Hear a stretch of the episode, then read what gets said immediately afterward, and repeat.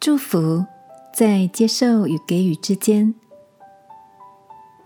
晚安，好好睡，让天赋的爱与祝福陪你入睡。朋友，晚安。今天的你一切都好吗？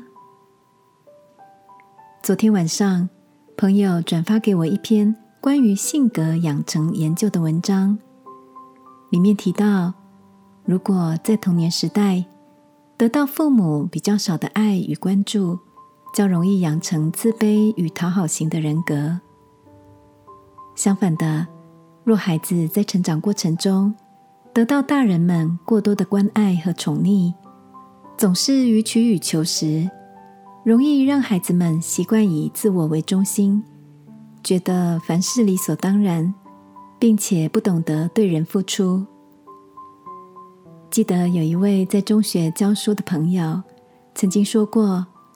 班上有拿着昂贵手机，每天上下学名车接送，生活条件优渥的孩子，总是对父母亲抱怨连连；也有需要在课后先帮忙家里做生意，每天忙到很晚才写功课的孩子，提到辛苦的爸妈，总是充满感激。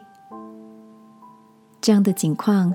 让我想起耶稣曾经叮咛跟随他的门徒说：“你们要彼此相爱，像我爱你们一样。”耶稣的爱除了是无条件付出的爱，更教导门徒要用行动把爱传出去，在接受和给予之间学会感谢，也得到祝福。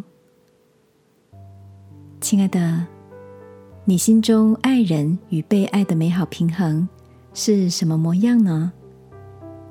是不是透过相互交流扶持，激发出更多爱的涟漪？